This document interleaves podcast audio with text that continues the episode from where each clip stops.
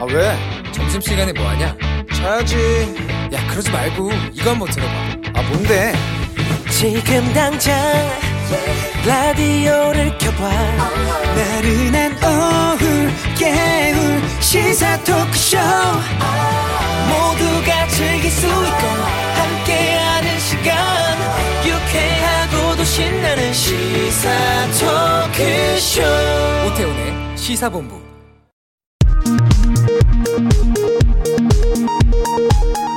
정보센터 뉴스입니다. 문재인 대통령은 오늘 제12호 태풍 오마이스와 관련해 관계기관은 중대본 중심으로 비상대응 체계를 확고히 유지하고 피해를 최소화하기 위해 만전을 기해달라고 지시했습니다. 코레일은 태풍 오마이스 북상에 따라 태풍 영향권에서 열차 운행 속도를 낮추거나 운행을 중지하는 방안을 검토하기로 했습니다. 수술실 CCTV 설치법이 국회 복지위 소위를 통과했습니다. 한미 연합훈련이 진행 중인 가운데 한국과 미국이 두 달 만에 서울에서 북핵 수석 대표 간 대면 협의를 하고 인도적 지원 등 북한과 대화 재개 방안 등을 협의했습니다. 강원도 원주 북원여고 1학년생인 전가영 양이 천만 명이 넘는 세계 회원을 보유한 호주의 본사를 둔 온라인 플랫폼 엠바토의 서한을 보내 우길기 판매를 중단시켰습니다. 지금까지 정보센터 뉴스 정한나였습니다.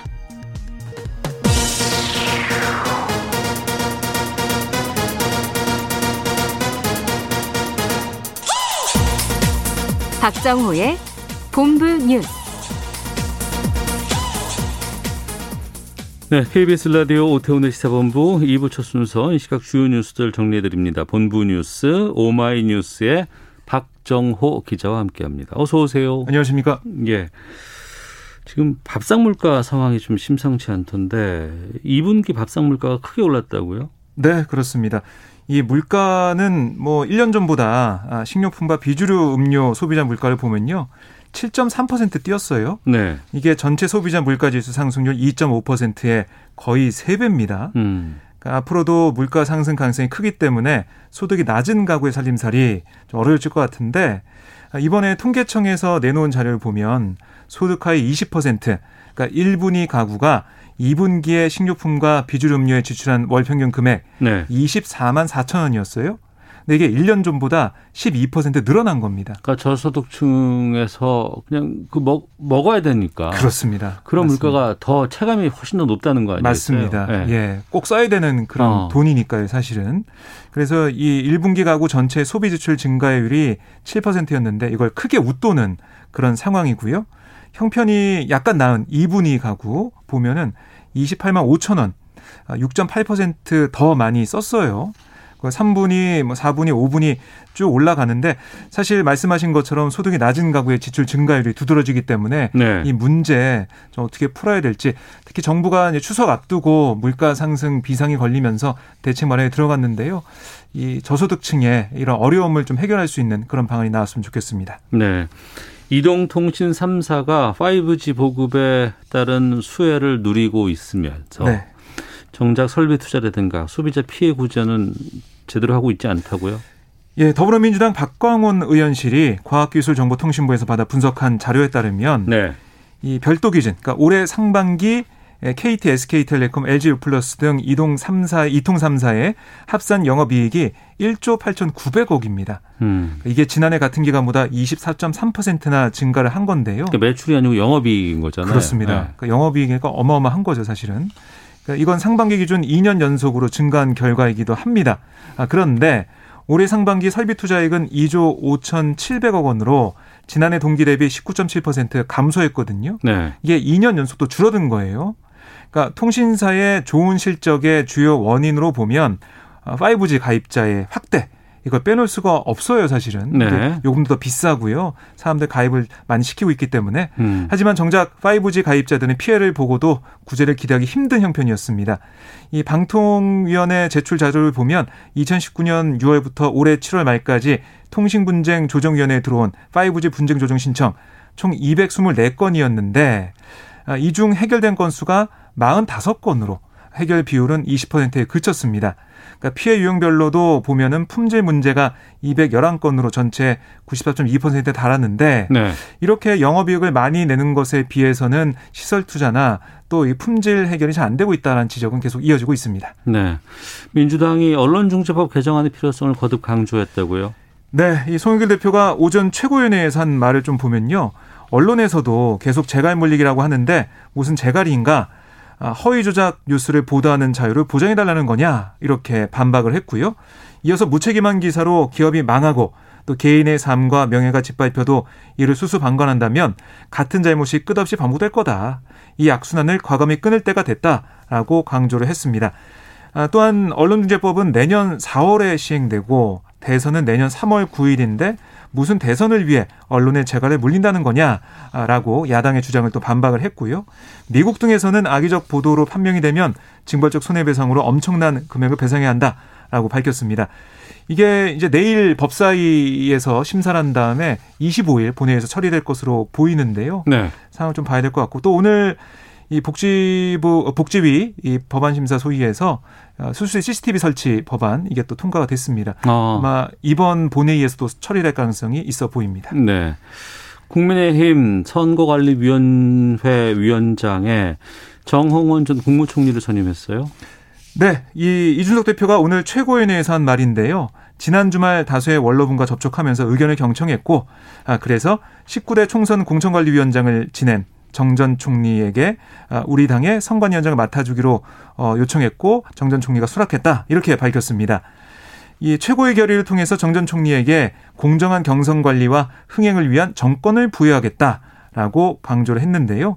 정 전 총리는 아시겠지만 검사 출신이고요. 2012년 한나라당 공관위원장, 아, 또 2013년 새누리당 공관위원장 등을 역임했고 2013년 박근혜 정부에서는 초대 총리를 지냈습니다. 이 정 전 총리가 이끄는 당 선관위 26일 출범할 계획이고요. 이어서 30일, 31일 이틀간 대선 후보 등록을 받습니다. 네. 후보 쪽에서는 어떤 평가 나오는지는 좀 지켜봐야 되겠네요. 네, 그렇습니다. 알겠습니다. 자, 그리고 이 자리에서 이준석 대표가 최근에 그 당내 분란 상황에 대해서 사과를 했어요. 네, 어, 이 대표가 어, 지난번 또 지지난번 최고위 회의에서는 말을 안 했습니다. 음. 네, 오늘 어, 오랜만에 마이크를 잡고 말을 했는데요. 당대표로서 지금까지 경선을 준비하는 과정에서 있었던 모든 분란과 당내 이 다소간의 오해가 발생했던 지점에 대해 겸허하게 진심을 담아 국민과 당원께 사과의 말씀 드린다 이렇게 밝혔는데요. 이번 선거는 많은 국민들과 이 당원들이 애타게 기대하는 대로 꼭 전공유치 이뤄내야 하는 선거다. 아, 비록 그 방법론과 절차에 있어서 다소 이견이 있다고 하더라도 아, 이제 선관위가 출범하는 이상 이런 이견보다는 이 전공교체를 향한 아, 모두 좀 마음을 다, 다 다 잡고 결정하면 좋겠다 이렇게 강조를 했습니다. 네. 그리고 앞으로도 공정한 경선 관리가 될 수 있도록 최대한의 노력을 지도부가 경주하겠다는 약속을 한다라고 거듭 자세를 낮췄습니다. 정의당의 이정미 전 대표 대선 출마 선언했어요?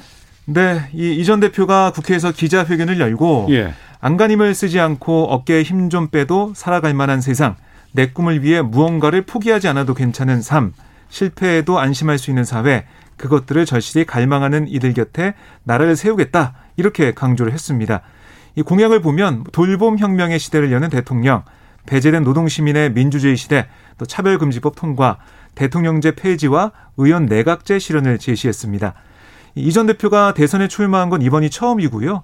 정의당 얘기를 들어보면 오는 10월 6일 대선 후보를 확정할 방침이거든요. 네. 이 전 대표 외에 심상정 의원과 황순식 경기도당 위원장이 대선 출마 선언을 준비하고 있습니다. 네. 하나만 더 보겠습니다.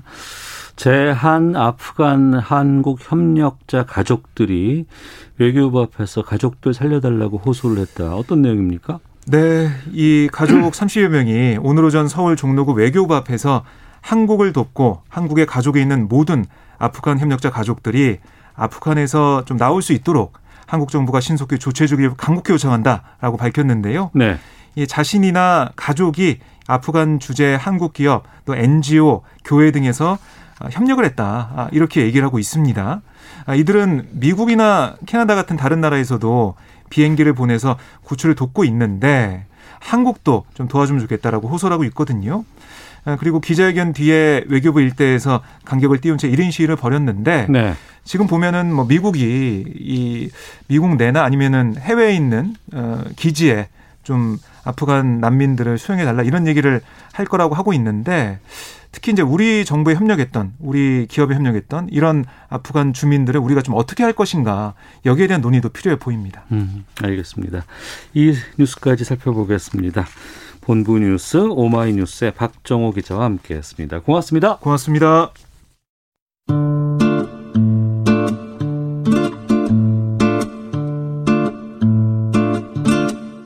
오태훈의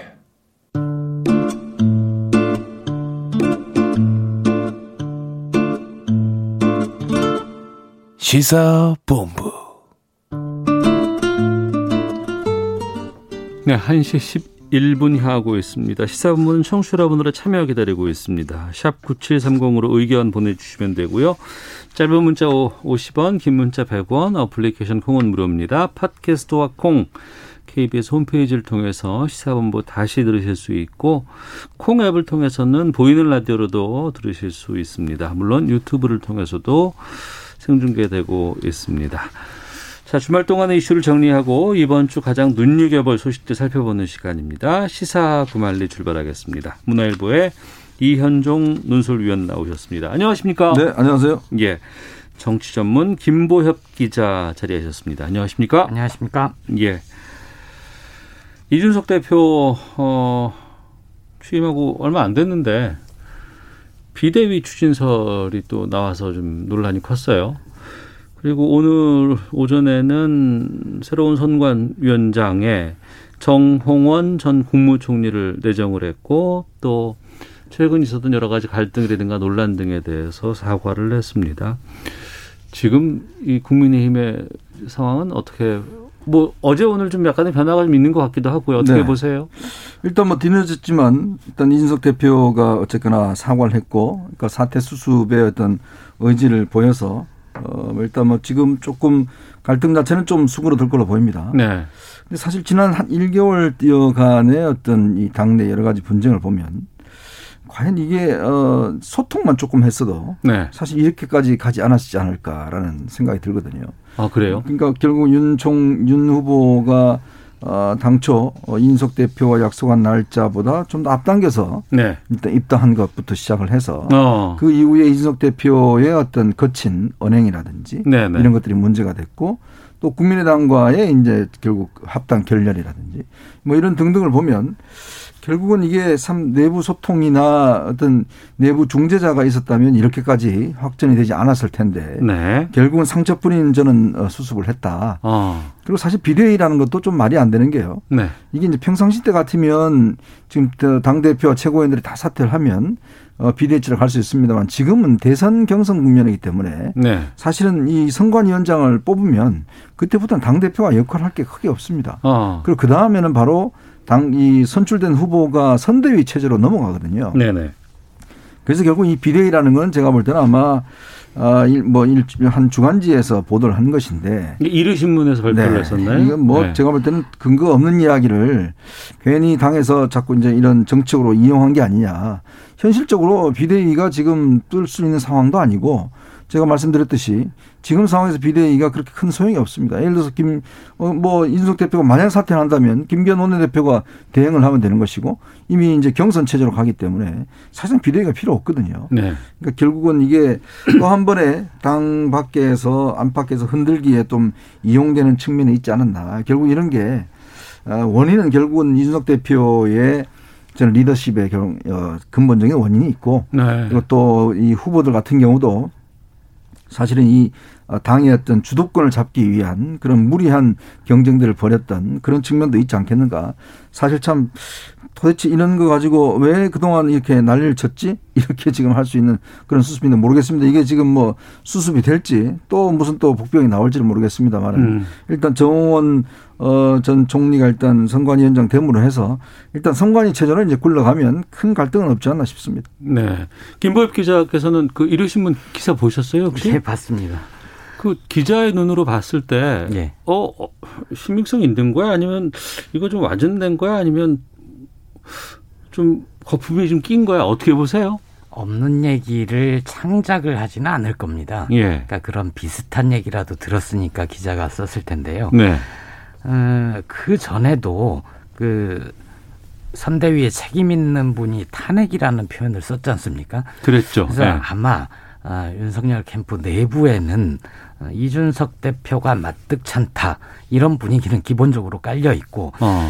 만약에 이 대표가 공정하지 않게 경선을 관리해서 우리 윤석열 후보가 되지 못하면 어떡하지? 예. 그럴 때는 어떻게 해야 되느냐 그런 논의를 하는 차원에서 얘기가 좀 나왔던 것 같습니다. 음. 그러니까 그런 얘기가 좀 흘러다니니까 아, 기자가 그걸 듣고 기사를 썼을 것 같고요.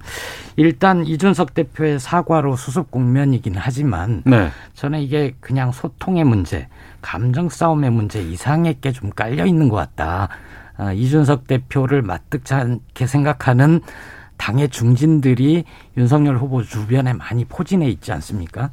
그래서 그분들 생각에는 빨리 어, 윤 후보가 당의 후보가 공식적인 후보가 돼서 네, 네. 어, 이준석 대표를 뒷방 젊은이로 음. 당무 우선권을 앞세워서 뒷방 젊은이. 뒷방 젊은이로 내밀고 예, 예. 당을 쫙 장악을 하고 싶은 아. 그런 게 깔려 있고 예. 이 대표는 아마 순순히 에, 그렇게 내비두지는 않을 겁니다. 음. 운전대를 계속 잡고 싶어하는 의지가 굉장히 강하기 때문에 네. 선대위 체제 이후의 역할이 좀 줄어들기는 하겠지만 그렇다고 당 모든 당 대표의 권한을 내려놔라 그건 과하지 않느냐 음. 이런 식의 갈등이 좀 계속 재현될 가능성이 있다 있어 보입니다. 그러면은 최종 대선 후보 결정될 때까지는 이런 잡음들이 어떻게든 계속 어느 곳에서건 누구에게서건 나올 수 있는 가, 지금 가능성은 있다 이렇게 볼 수밖에 없겠군요. 그렇죠. 그러니까 이게 결국은 이제 어 뭐 이제 이 경선 룰을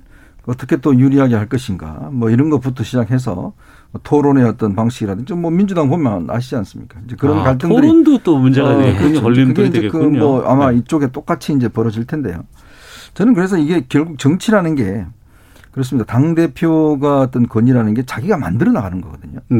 그러니까 결국 정치라는 게 권한과 어떤 권위를 이런 것들을 결국 자신이 만들어 나가는 건데 음. 사실은 이제 당 대표가 저는 이준석 대표가 왜 당내에서 이렇게 고립무원에 처- 처했는가 그 첫 번째 원인은 어, 결국은 이 대여 투쟁의 전면에 당 대표가 나서지 않는 거.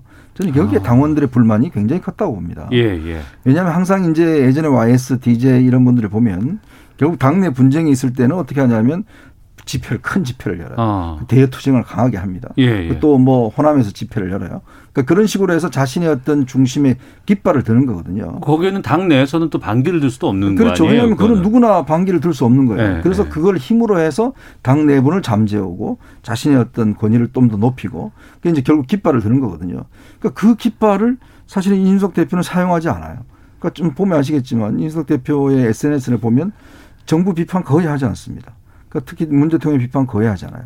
이제 그러다 보니 예를 들어서 대선 후보들이나 당원들 입장에서 보면 아니 제1야당 대표가 대여 투쟁을 하지 않으면 예전에 민한당하고 무슨 차이가 있느냐 이중대하고 무슨 차이가 있느냐 이런 불만들이 있을 수밖에 없거든요. 네. 근데 이준석 대표는 아니 그거는 원내 대표는 하는 거고 나는 황교안 나경원하고 다르다 음. 이렇게 이야기를 하는데 네, 네. 근데 문제는 그게 당내의 어떤 그 개혁이나 이런 걸 힘을 얻으려면 결국은 에너지를 갖고 와야 되는데 음. 그 에너지를 가져오지도 않고 본인의 그냥 말로만 본인의 그냥 이 화, 화술로만 하겠다고 이 나서니까 당연히 힘이 없는 거거든요. 네. 저는 결국 거기서부터 이 사태가 비롯됐고 그러니까 그 결국 이 어떤 고비를 넘겨나가는 거는 그러니까 인석 대표가 제1야당 대표로서의 본인의 어떤 위상을 확고히 하는 거. 음. 그럼 결국 이제 청와대와 또 정부와 여- 여당과 그 대척점에 결국 인석 대표가 있어야 되는데 네. 거기는 없고 당 내부에 있어 버리니까 어.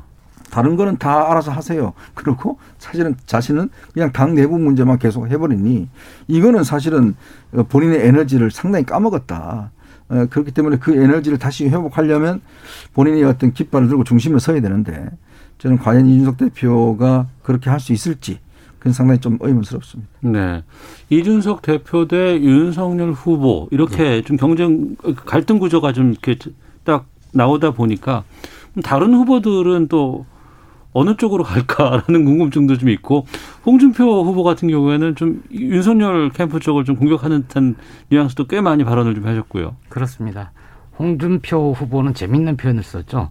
이준석 대표가 지금 당의 어른이다 음. 이런 표현을 썼는데 저는 어른이란 표현은 좀 너무 정근대적인 것 같고 네. 그 와중에 장사를 잘한 사람이 원희룡 후보였지 않습니까? 네네. 녹취록 때문에. 윤석열, 이준석 대표 갈등 사이에서 어뭐 양쪽 오가면서 결국은 근데 그게 일단은 이 국면에서 자기의 인지도를 높이고 지지도를 높이는데 도움은 됐습니다. 근데 이제 어 한편으로는 어, 당 대표를 공격함으로써 자기 지지율을 올렸다. 이런 비판이 에, 좀 있을 것 같고요. 결국은 이 국민의힘에서는 4등 내에 못 들어가면 의미가 없지 않습니까? 음. 그러다 보니까 다급해서 원희룡 후보가 그런 것 같은데 그건 좀 두고두고 비판을 받을 소지가 있죠.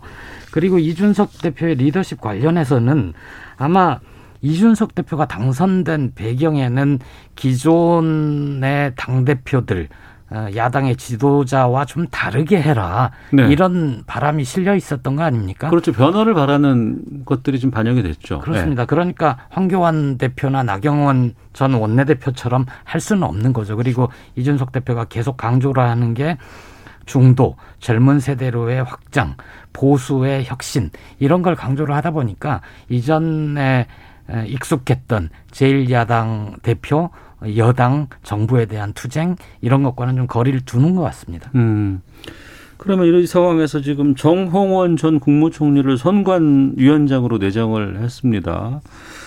선관위원장을 누가 할 것이냐. 이 경선 준비위에서 워낙에 좀그 말도 많았고 갈등도 네. 좀 컸기 때문에 잘 할 걸로 보세요? 아니면 적 재 적소에 잘 지금 오셨다고 보세요? 어떻게? 그러니까 저는 뭐 그 중에서도 그래도 저뭐큰 무리 없는 인사였다 이렇게 보여지는 게요. 네. 어, 왜냐하면 이제 당 내부에서는 인물 찾기가 쉽지 않았어요. 음. 그 서명수 의원이 본인이 하지 않겠다고 함으로 인해서 또 지금 대부분 다 이제 캠프로 다 뿔뿔이 흩어져 있고 네. 사실 당의 중진이라고 하는 뭐 정진석 의원이 이제 5선인데요.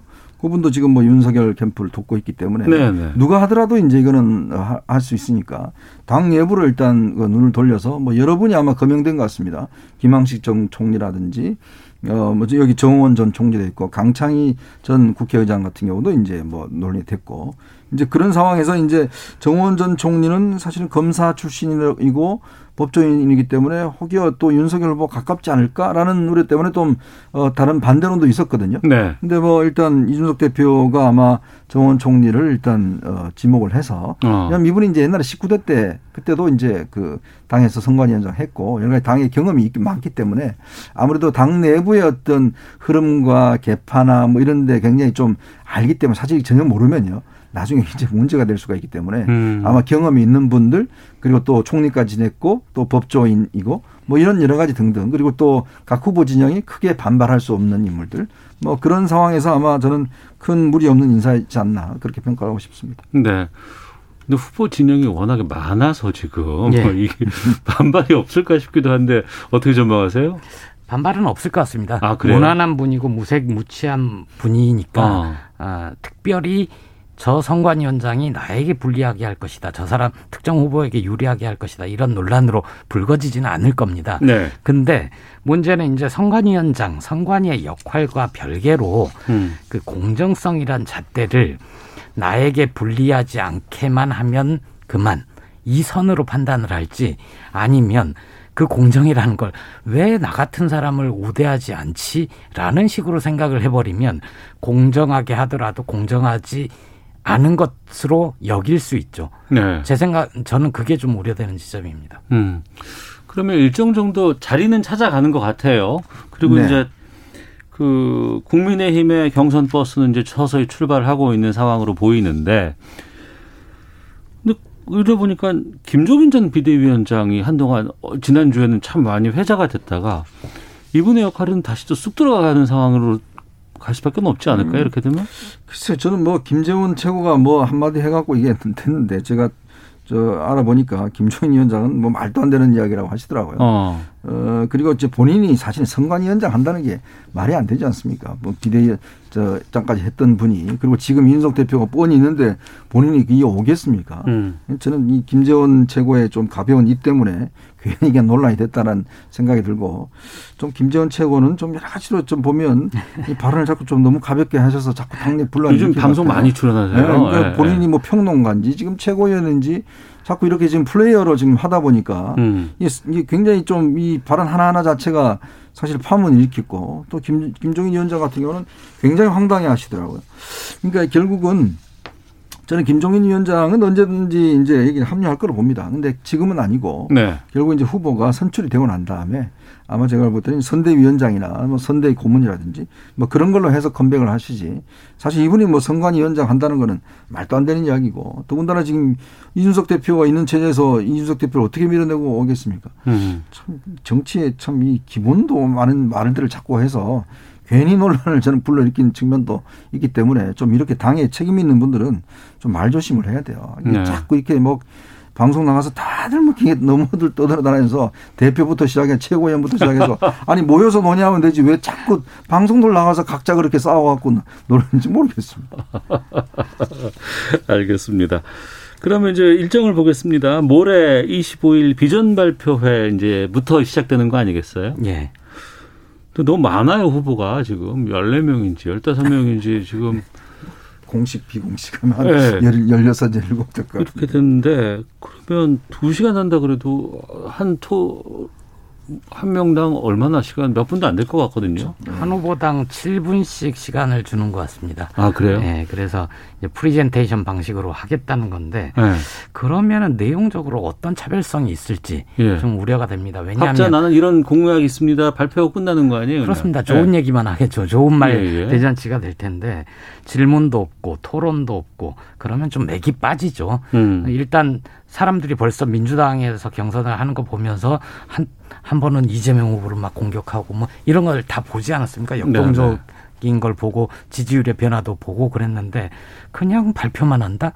아마 그 나중에 선관위 구성되고 나선 여러 차례 토론을 하겠죠. 근데 이 비전 발표에는 별로 큰 주목을 끌지는 못할 것 같습니다. 음. 그리고 잠시 뒤 오후 2시에 지금 그 권익위원회에서 국민의힘 부동산 네. 전수조사 결과 나옵니다. 그렇죠. 여기에 이제 또 다른 그 야당들도 포함돼서 발표 나온다는데 이준석 대표가 여기에 대해서 초강수 대응을 예고했다고 하고 그러니까 또 대표의 역할이 또 여기서 좀 중요하게 발휘가 될수 그렇죠. 있는 상황인데 어떻게 전망하세요? 그러니까 지금 어차피 민주당이 저렇게 했기 때문에 네. 사실 민주당보다 더하면 세게 했죠. 더하면 네. 더했지 덜하면 어 당신들은 그러면 부동산 투기 그냥 옹호하는 거야 이렇게 지금 비난이 나올 수밖에 없기 때문에 네. 이거는 제가 볼 때는 거의 외통수예요. 음. 사실 민주당도 지금 뭐 일단 우상호 의원 같은 경우는 탈당하지 않다가 결국 경찰에 무혐의가 돼서 네. 일단 지금 뭐 다시 이제 단류하는 걸 됐고 음. 일부 이제 비례대표 같은 경우는 이제 제명이 됐죠. 그래서 지금 뭐, 어, 당 밖에 나와 있는데, 저는 아마 국민의힘도 똑같은 기준으로 하지 않을까 싶습니다. 근데요, 참 이게 저는 좀, 어, 물론 뭐 이렇게 부동산에 대해서 이제 국민권익위가 뭐 한다고 그러지만, 국민권익위가 뭘 조사했는지 모르겠어요. 이게 사실은 그, 저 조사가 지금 경찰에서 잇따라서 무혐의가 나오고 있거든요. 예, 예. 근데 조사라는 게 현장도 가보고 뭐 여러 가지 좀 굉장히 까다로운 조사를 해야 되는데 국민권익위 인력 가지고 과연 한다 한다 좀 넘게 과연 이 국회의원들 100명을 전부 다 현장 조사해서 가서 도면 들여다보고 했는지 아니면 그냥 서류만 조사를 했는지 모르겠습니다. 음. 근데 이게 참 저는 솔직히 지금 민주당 의원들 나오는 걸 보고 사실 옛날에 우상호 의원 같은 경우도 제가 좀 알기 때문에 그런데 사실 거기 가보면 현장 가보면 아 이게 투기가 과연 될까라는 의심이 있어요. 포천 안쪽에 네, 그쪽 예, 가보면 거기 이제 텃밭 일고 조금 하고 사는데 결국 지금 무혐의 됐지 않습니까? 그러니까 과연 모르겠습니다. 이 국민 권익위에 이렇게 맡기도 되는 건지 제대로 조사를 하는 건지 솔직히 이건 좀 저는 회의적이에요. 예. 네. 김보엽 기자는요. 아마 여기에 더해서 민주당에서 먼저 한 거에 더해서 김현아 효과도 있는 거 아닙니까? 아, 네, 다주, 예, 예. 다주택자들이 좀 곤혹스러울 겁니다. 음. 시대적 특혜라는 말도 못 서울시 SH 공사 사장. 내정됐다가 철회를 네, 한 결국 네. 그만둔. 네. 그만뒀죠. 알겠습니다. 권익위가 오늘 오후 2시에 전원위원회에서 조사 결과가 의결이 되면은 오후 4시에 브리핑 열고 이를 발표한다고 하니까요. 어떤 발표 나올지 좀 보겠습니다. 자, 또 태풍이 올라오고 있다고 하는데 여기서 기상청 연결해서 좀 태풍 상황도 살펴보고 교통 정보도 확인하고 돌아오도록 하겠습니다. 날씨와 미세먼지 정보, 태풍 상황 송수진 씨가 전해 주십니다.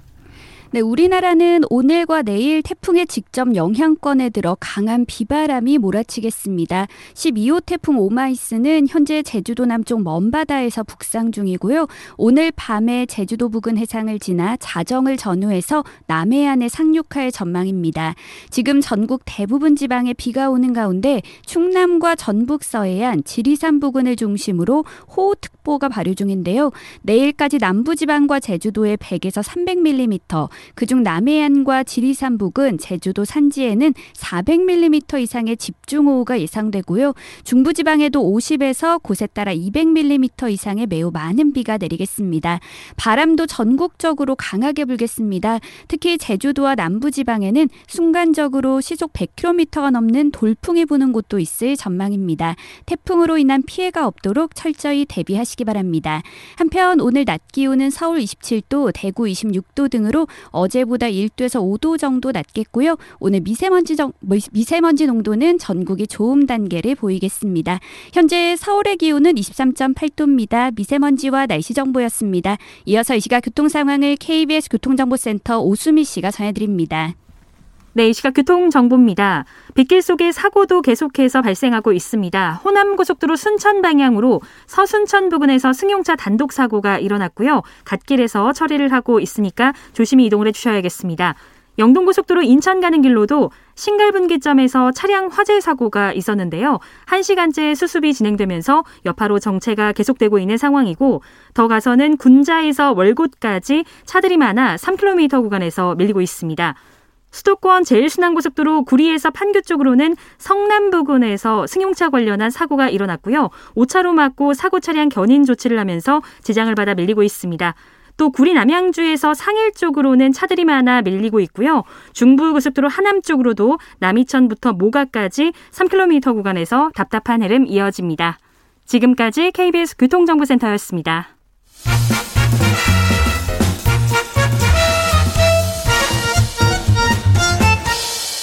오태훈의 시사본부. 네, 월요일에 시사구말리 돌아왔습니다. 문화일보의 이현종 논설위원 또 정치전문 김보엽 기자와 함께 말씀 나누고 있는데요. 앞서 국민의힘 상황 살펴봤고 이번에는 민주당 쪽 상황도 좀 보도록 하겠습니다. 민주당에서도 사과 뉴스가 좀 나왔습니다. 이재명 후보가 그 이천에서 화재 났을 때 어, 이때 먹방? 예, 요게 출연을 했다. 이런 논란에 대해서 고개를 숙였습니다. 어, 이 논란은 어떻게 보시는지 궁금한데 김보혁 기자부터 먼저 말씀해 주시죠. 경기 관광공사 내정 논란이 좀 엉뚱한 방향으로 희한한 방향으로 흘러갔죠. 네. 저는 이재명 지사 사과 가 적절했으나 시점은 좀 늦었다. 음. 처음 얘기가 나왔을 때 바로 사과를 했어야 됐다. 본인은 억울할 수 있겠지만 그 경남에서 당일날 공식적인 다른 일정이 있었던 건 지사로서 뭐 충분히 해명이 되는 것 같은데 네. 이천 화재가 심상치 않다는 게 오전부터 벌써 보도가 되고 있는 상황에 황교와 황교익 TV에 출연을 했다는데 그게 더 급할 수는 없는 거 아닙니까? 황교익 TV에 출연한 건 지사로서 공식 일정도 아니고 아마 대선을 염두에 둔 그런 것 같은데 아무리 보고를 받고 적절한 지휘를 했다고 하더라도 어 방송 예정됐더라도 취소를 하고 어 현장을 방문한다든가 아니면 정말 적절한 지휘를 할 수 있도록 최선을 다했어야 되고 억울하더라도 이거는 먼저 빨리 사과를 했어야 되는데 아니다 나는 뭐 현장 지휘 다 하고 있었다 박근혜랑 다르다 하지만 사람들이 벌써 세월호 박근혜 소환을 해버리잖아요. 음. 그러면 음. 이재명 지사는 그동안 뭐 일 잘한다 업적 뭐 이런 게 자신의 강점 중에 하나였는데 그게 아니네 뭐가 다르지 이렇게 의문을 하기 시작하면 안 되는 거죠. 그래서 아마 그 민심이 심상치 않다라는 걸 판단하고 뒤늦게 사과를 한 것 같습니다. 네. 이현정 논소위원께서는요. 제가 이제 기자지만 기자가 만약에 이런 상황이 됐으면 회사에서 아마 저이 회사 더, 그더 이상 다닐 수 없을 거예요. 이게 참 이게 어떤 기자들도 사건이 생기면 현장에 빨리 가는 게 그렇죠. 이 숙명이거든요. 네. 네. 사실은 이 직업 윤리입니다. 마찬가지로 지사 같은 경우도 직업 윤리죠. 본인이 어떤 이게 사실은 뭐 왜 바로 없었냐 이거는 뭐 문제가 안 돼요. 사실은 바로 옆에 있을 수는 없죠. 또 본인이 뭐 구조하는 것도 아니기 때문에. 근데 문제는 뭐냐면 결국 이 경기도지사라는 분이 자기 관내에서 또 경기도 소방당국의 구조대장이 지금 들어가서 실종 상태에 있고 화재가 지금 커져서 이천 지역에 재난 선포됐고 자 그런 상황을 본인이 실시간 보도 받았다는 거 아니겠습니까? 그러니까 본인이 보고 받아서 조치했다라고 이야기하잖아요. 그러면 그런 보고를 받으면 어떻게 해야 될까요? 당연히 아 이거 지금 큰일 났네. 빨리 가서 그 유족들이나 그다음에 지원 대책을 세워야 되겠네. 이렇게 생각하는 게 당연하지 않습니까? 그러면 본인이 그렇게 못했으면 어, 아이 죄송하다 정말 음, 제가 정말 큰 실수를 했다. 이 먹방이라는 것도 보면 이건 뭐 사실은 15분 제가 그 사이트에 들어가 보니까 15분짜리던데 보니까 구독자도 지금 한 8만 명밖에 안 되더라고요. 근데 그걸 찍기 위해서 본인이 끝까지 있었고 나중에 뭐 저녁도 안 먹고 올라갔다는 등 뭐 등등 아주 굴구하게 해명을 한것 자체가 이게 저는 오히려 더 큰 문제를 좀 키웠다. 어, 모르겠습니다. 이게 과연 캠프 내에서 이거를 지금 뭐 밀어붙이자 그랬는지 어쩐지 모르겠지만 결국 이런 일이 터지면 기본적으로 이 공인이잖아요. 그러면 제일 먼저 국민 앞에 사과하고 그냥 하면 더 이상 확대되지 않을 문제였는데 굳이 본인이 나름대로 모든 걸 다 했다. 이미 조치 다 취했다. 보고 받았다. 왜 지사가 그 옆에 있어야 되냐. 뭐 등 이런 말들 자체가 과연 그는 본인이 옛날에 신천지나 이럴 때 가서 카메라 들으면서 그는 사실 지사가 안 가도 되는 거잖아요. 그걸 직접 가서 뭐 다 암수하고 이걸 다 카메라 비추고 이거는 하면서 왜 정작 정말 필요할 때 그때는 이런 것들 안 했는 것인지 바로 그런 어떤 이재명 지사의 어떤 공감 능력이라든지 음. 이런 부분이 이제 저는 오히려 더 큰 문제가 아니겠는가. 아마 이 문제는 이번에 했다 하더라도 아마 본선에 올라가시면 음. 본선에서도 상당히 문제가 될 겁니다. 음, 사과한 이후로는 일단락이 된다고 보세요? 아니면 계속 남 그렇죠. 뭐 더 이상 뭐 이제 뭐이 논쟁이 뭐 할 수 없는데 음. 그러니까 이 문제는 아마 제가 볼 때는 이제 본선 가서 네. 이제 오히려 야당 쪽에서 그럼 과연 그때 당시 실시간으로 뭘 지시를 했는지 어. 그 어떤 보고를 받았는지 예. 그리고 어떤 조치를 취하고 뭐 등등 이런 것들이 좀 더 구체적으로 아마 논쟁이 왜냐하면 이 경기도가 국정감사가 있거든요. 음. 아마 국정감사 야당 원이라면 이거는 아, 국정감사 아마 또, 또 얼마 안 남았네요. 네, 그렇죠. 아마 네. 서류 뭐 이렇게 당시에 보고한 거, 보고 받은 거 이런 것들 다 공개하고 하면 또 한 번 저는 또 어, 불씨가 커질 가능성도 저는 있다고 봅니다. 그러니까 황교익 씨의 그 관광 경기 관광공사 사장 내정한 부분이라든가 이번 그 이천 화재 관련된 그 황교익 TV 출연이라든가 이렇게 다 지금 이낙연 후보 캠프 쪽에서 다 나온 거거든요. 맞죠? 네. 이 상황은 그러면 이게 일단락이 서서히 좀 되고 있다고 했을 경우에 어 황교익 씨는 그 이제 처- 내정 철회를 했고 또 이제 사과까지 나오고 이게 여론에는 어떻게 좀 미칠까요?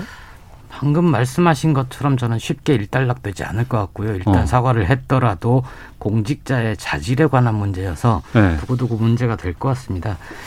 이재명 캠프, 이낙연 캠프 쪽에서 이 황교익 내정 당시부터 이제 서로 핫- 뜨겁게 달아오르지 않았습니까? 저는 양쪽 다 망했다. 공, 어. 공도 동망이다. 네. 누 공격을 했으면 누구 하나는 득점을 해야 되는데 그게 아니라 둘 다 아주 심각한 어, 내상을 입었다고 봅니다. 이재명 지사는 이, 이재명 후보는 네거티브 하지 않겠다라고 얘기를 했는데 정작 황교익 씨가 굉장히 강도 높은 표현으로 어, 이낙연 캠프 쪽을 공격을 했었고요. 그리고 이낙연 캠프 쪽에서도 거기에 책임 있는 1인자, 2인자가 막말을 막 했단 말입니다. 이게 그래서 과연 그런데도 이제 이낙연 후보는 어, 자기하고 생각이 같은 건 아니다. 내가 캠프에 자주 가지 않는다. 어, 굉장히 책임지지 않는 듯한. 아, 예, 음. 예. 그러면은 캠프도 장악을 못 하는데 음. 대통령은 어떻게 합니까? 예, 그래서 결국 이낙연 후보의 그 품격, 신사 이런 이미지도 갉아먹고 어, 이재명 후보도 이재명 후보대로 심각한 내상을 입고 공도동망이다 이렇게 봅니다. 네. 이현정 논설위원. 그러니까 결국 이게 어 사실은 이제 황교익 씨 같은 경우는 이제 인사 문제에 대한 논란이잖아요. 네. 이제 사실 이게 어 지사 입장에서 보면 처음에는 뭐 예를 들어서 보훈 인사니 이럴 때는 이제 임명을 있는데 문제는 황교익 씨가 이 이낙연 후보의 정치 생명을 끊어버리겠다. 이 말을 하는 순간 저는 이때부터 이거 완전 자격이 상실됐다고 보는 거거든요. 음. 그렇다면 어 이재명 후보가 이 자기의 인사권이지 않습니까? 일단 왜냐면 지명을 해서 지금 청문회 넘겼으니까 그 지명 처리를 해버리면 되는 거거든요. 네. 그러면 그때 좀 본인이 직접적으로 해결하는 모습을 보였더라면 이런 문제가 없었을 것이고 또 하나는 이제 지- 그다음에 먹 이 저 먹방 TV 같은 경우도 보면 바로 본인이 사과했더라면 사실 문제가 커지지 않을 것 같은데 그만큼 아마 저는 이재명 캠프 내부에 여러 사람들이 지금 여러 집단들이 지금 많이 몰리다 보니까 이게 좀 내부 충돌이 있는 것 같아요. 굉장히 강경한 쪽으로 주장하는 팀이 있고 어. 그렇지 않은 분이 있고 예, 예. 이게 지금 각자 아주 그 여러 부류의 이- 그 캠프 내에서 이게 모이다 보니까 제가 듣기로는 아주 뭐 그냥 밀고 나가자. 뭔 소리냐 지금 사과하자. 뭐 이런 게 있어서 이재명 지사가 상당히 좀 이렇게 왔다 갔다 하는 측면들이 솔직히 있는 것 같아요. 음. 또 이낙연 후보 같은 경우도 보면 이낙연 후보도 얼마 전에 이 라디오 인터뷰하면서 언론중재법 같은 경우에 어, 유튜브 빠졌어요? 라고 이제 묻지 않습니까?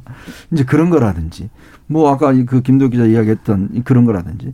그러니까 본인이 왜 직접 이 문제를 뭔가 문제 삼고 아니면 본인이 좀 해결해야 되는데 뭔가 방관자처럼 행동하는 이런 행태들 보면 결국 이번 사태의 승자는 없었다. 이렇게 어. 보여집니다. 어.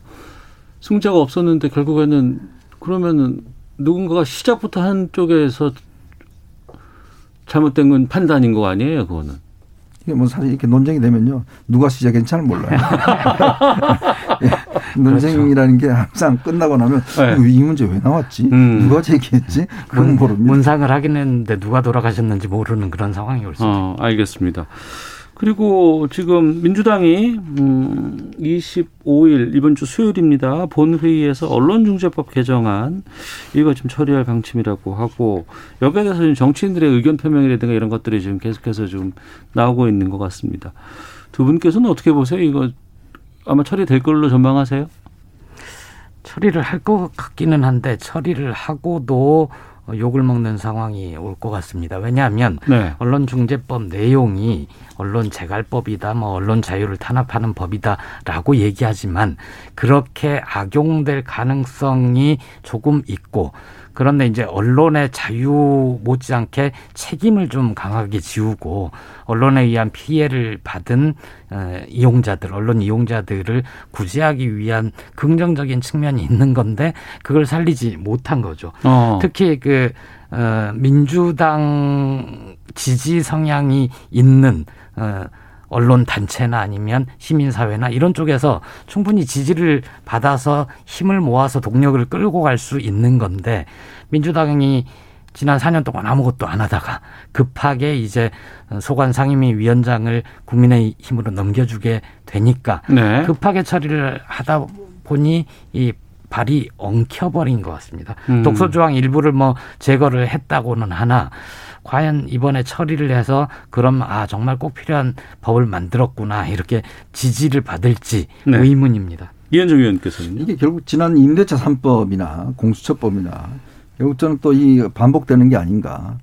참 저는 이 국회의원들한테 좀 여쭙고 싶고요. 본인들이 이 내용과 이게 나타날 수 있는 문제에 좀 진짜 연구를 좀 해보셨는지. 그냥 당에서 손들어 오니까 손들고 또 지지자들이 바- 뭐 찬성하니까 그냥 찬성하고 나중에 어떻게 책임질라고 그러시는지 모르겠어요. 음. 그러니까 결국 이 법이라는 게 한 번 만들어지면 고치기 쉽지 않습니다. 네. 이것들은 많은 피해자가 있을 수가 있는 것이고 법은 정말 꼼꼼하게 만들려고 사실은 뭐 소위도 있고 법안 조정 소위 법사위도 있고 다 있지 않습니까?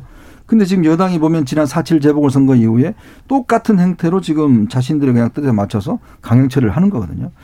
그것 때문에 예전에 그렇게 해서 4.7 재보궐선거 사실 졌는데 지금 또 이렇게 똑같은 일을 반복을 하면 글쎄요 내년 대선 때 국민들이 어떻게 판단하실까 전참 우려스럽습니다. 알겠습니다. 시사고말리 여기까지 하도록 하겠습니다. 문화일보의 이현정 논설위원, 정치전문 김보협 기자와 함께했습니다. 두 분 오늘 말씀 고맙습니다. 고맙습니다. 네, 고맙습니다. 오태훈의 시사본부는 여러분의 소중한 의견을 기다립니다. 짧은 문자 50원, 긴 문자 100원의 정보 이용료가 되는 샵 9730, 우물정 9730번으로 문자 보내주십시오. KBS 라디오 앱 콩은 무료입니다.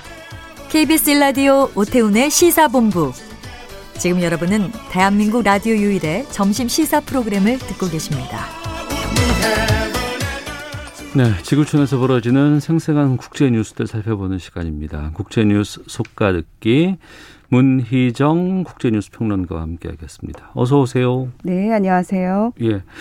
지난주에 IT 소식하고 이제 아프가니스탄 상황을 좀 살펴봤는데 네네.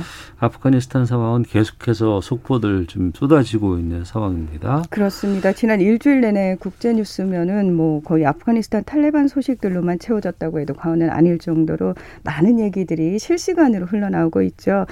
자, 탈레반이 장악한 아프간의 실제 현실 어떤지, 그리고 또 아프간을 탈출하기 위해서 모여든 카풀 공항의 혼란스러운 모습이라든지, 또 미군 철수에 대한 국제적인 비판, 또 아프간 난민들을 막기 위한 주변국들의 소식까지 뭐 다 나오고 있습니다. 음. 그런데 분명한 것은 이슬람 극단주의 샤리아법에 따라서 자랑 무도한 통치를 했던 탈레반의 모습은 별로 달라지지 않았다라는 네. 점을 분명히 확인할 수 있는 상황들이 벌어지고 있는데요. 그러니까 무엇보다 또 탈레반을 비판하면서도 음. 아프간 국민들을 또 안타까워하면서도 네. 난민은 좀 이런 모습 있죠. 국제사회의 음. 좀 이율 배반적인 모습 그런 시각도 확인할 수 있었습니다. 네. 지금 현재 아프간 내에서 탈레반은 어. 뭐 포괄적인 정부 구성을 위해서 논의를 하고 있다. 그리고 2주 안에 구체적인 뭐 계획을 발표를 하겠다 이렇게 이야기를 하고 있습니다. 예, 마이크 쪽으로 좀 옆으로 좀 옮겨주시고 예. 네. 예.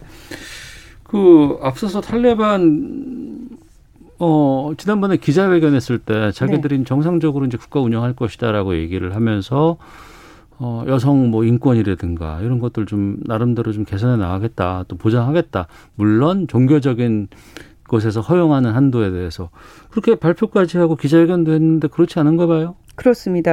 뭐 말씀하신 것처럼 뭐 공식적인 기자회견 자리에서는 뭐 여성들이 히잡만 쓴다면 교육도 막지 않고 음. 사회 활동도 막지 않겠다. 뭐 혼자 외출하는 것도 괜찮다. 뭐 이런 식으로 얘기를 했죠. 그러면서 어 우리는 이전 정부와 협력했던 사람들에 대해서도 조건 없이 사면을 할 테니까 출근을 해라. 라는 네. 식으로 얘기를 했다고 하는데요.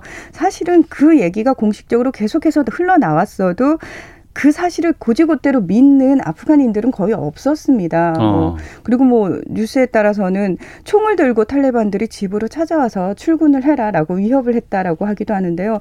실제로 이제 어 탈레반을 많이 비판했던 쪽이 언론인들이지 않습니까? 그러다 보니까 언론인들이 전하는 얘기를 들어보면은 굉장히 위협적이었다고 그래요. 그리고 여성 앵커들 같은 경우에는 출근을 했다가도 음. 넌 이제 해고됐으니까 집으로 가라. 이런 식의 얘기를 듣고 집으로 왔다. 그리고 많은 언론인들이 내가 언론인이었다는 사실을 좀 숨기기 위해서 그걸 증명할 수 있는 자료들을 지금 없애고 있고요. 네. 소셜 미디어 계정도 없애는 그런 작업들을 하고 있는 것으로 그래서 굉장히 그 탈레반이 실질적으로 내놓는 이야기와는 다른 그리고 20년 전에 탈레반이 했던 그 행태가 별로 크게 달라지지 않았다라는 모습들이 굉장히 많이 포착이 되고 있습니다. 네.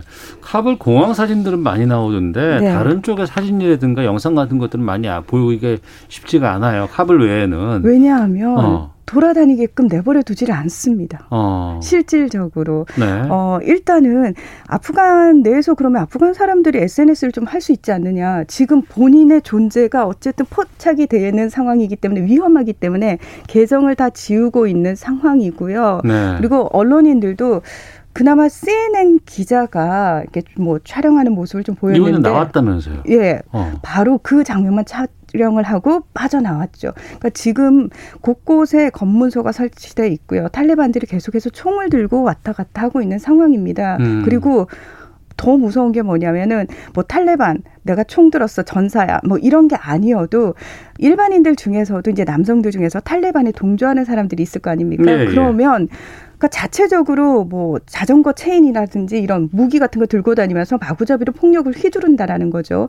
그렇게 해도 아무도 제지를 하지 않는다는 겁니다. 위법 행위를 저지른다고 하더라도 그렇습니다. 거기에 대해서 제재할 수 있는 방안이 없군요. 그렇습니다. 현재 지금 뭐 경찰이라든지 어. 치안이 제대로 확립이 돼서 돌아가는 상황이 아니지 않습니까? 그렇겠죠. 예. 네. 뭐나 탈레반을 찬성해라고 말 한마디만 하면 그 사람의 모든 행동은 다 용인이 되는 거죠. 그래서 뭐 여성들이 사망한 당한다거나 아이들 뭐 죽인다거나 뭐 이런 기사들이 좀 나오던데 그게 네네. 확인이 가능할까요 지금 상황에서? 저는 솔직히 그 부분은 확인이 조금 불가능할 것 같습니다. 네. 예, 왜냐하면은 우리가 탈레반이라고 이제 뭉뚱그려서 얘기를 하고는 있지만 그 안에도 굉장히 다양한 군벌 세력들이 이합 집산을 하고 있는 상황이거든요. 네. 언제든지 또 반탈레반 세력으로 또 변모할 수 있는 세력이기도 하고요. 음. 그리고 카불 안에서는 사실 탈레반들이 확실히 이제 장악을 하고 있지만 외곽으로 갈수록 지역으로 갈수록 사실은 그 지역 토착 군벌들이 훨씬 더 힘이 세거든요. 그렇겠죠. 그렇죠. 네, 네. 그러면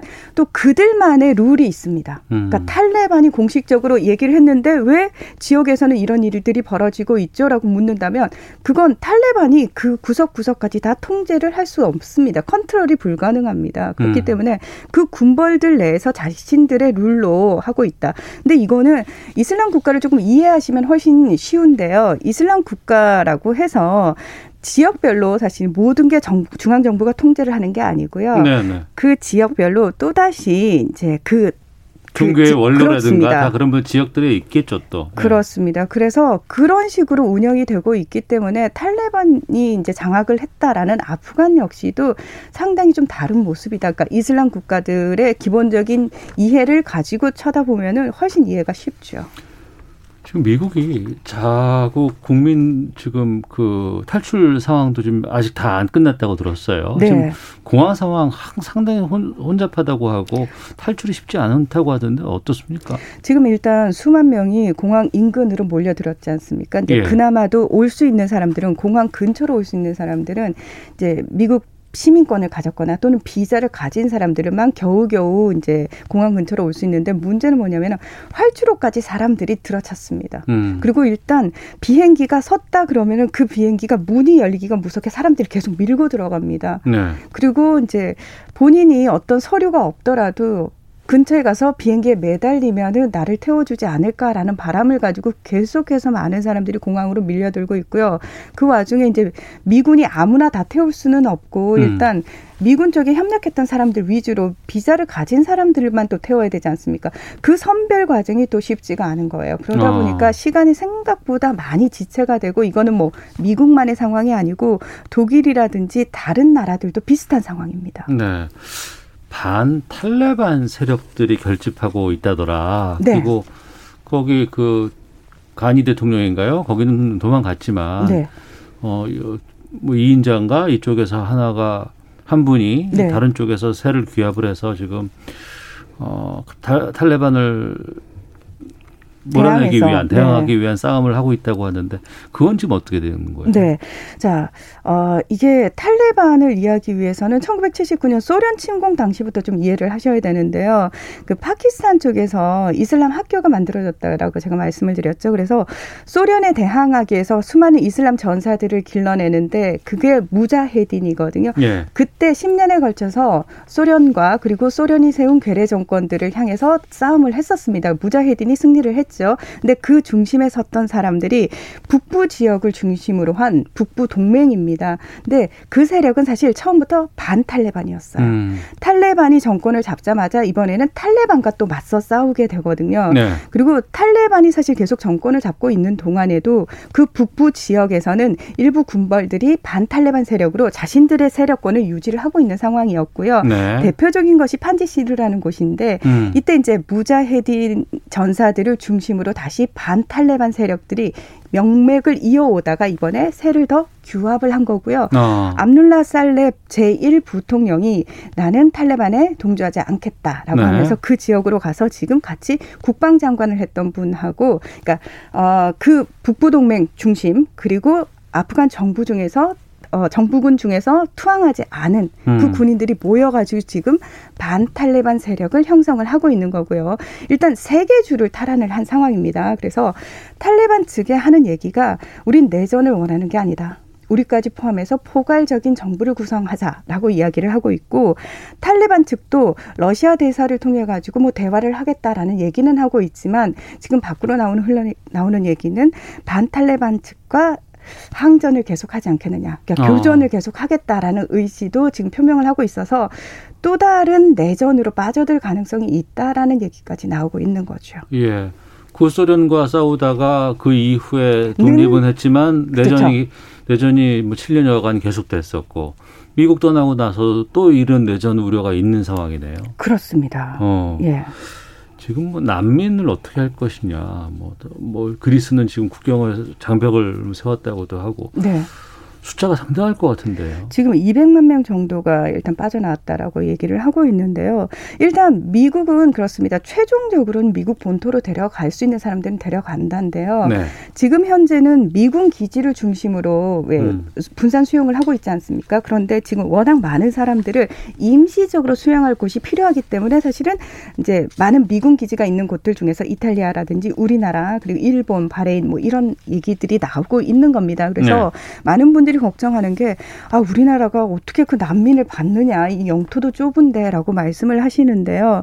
일시적으로 미군 기지에 잠깐 임시 수용을 하는 거니까 그 부분에 대해서는 그러니까 지금 반응한 것처럼 그렇게 민감하게 반응은 하실 필요가 없겠다라는 생각이 듭니다. 음, 그럼 200만 명에 달하는 난민을 어떻게든 그 정착을 시켜야 되는데 그 전까지 임시 수용을 할 수 있는 곳을 그렇죠. 각국에 흩어져 있는 여러 그 미군 기지들을 통해서 지금 해보겠다는 거 아니에요? 네, 그리고 일단 임시 수용돼 있는 상황에서 해법을 찾겠다라고. 근데 어. 그때까지는 시간이 필요하니까 네. 이제 협조를 구하는 방식으로 나오고 있는 거죠. 어, 알겠습니다. 자, 아프가니스탄의 상황 살펴봤습니다. 국제뉴스 속가 듣기 국제뉴스 평론가 문희정 씨와 함께했습니다. 고맙습니다. 네, 고맙습니다. 예, 오태훈의 시사본부 마치겠습니다. 내일 뵙겠습니다. 안녕히 계십시오.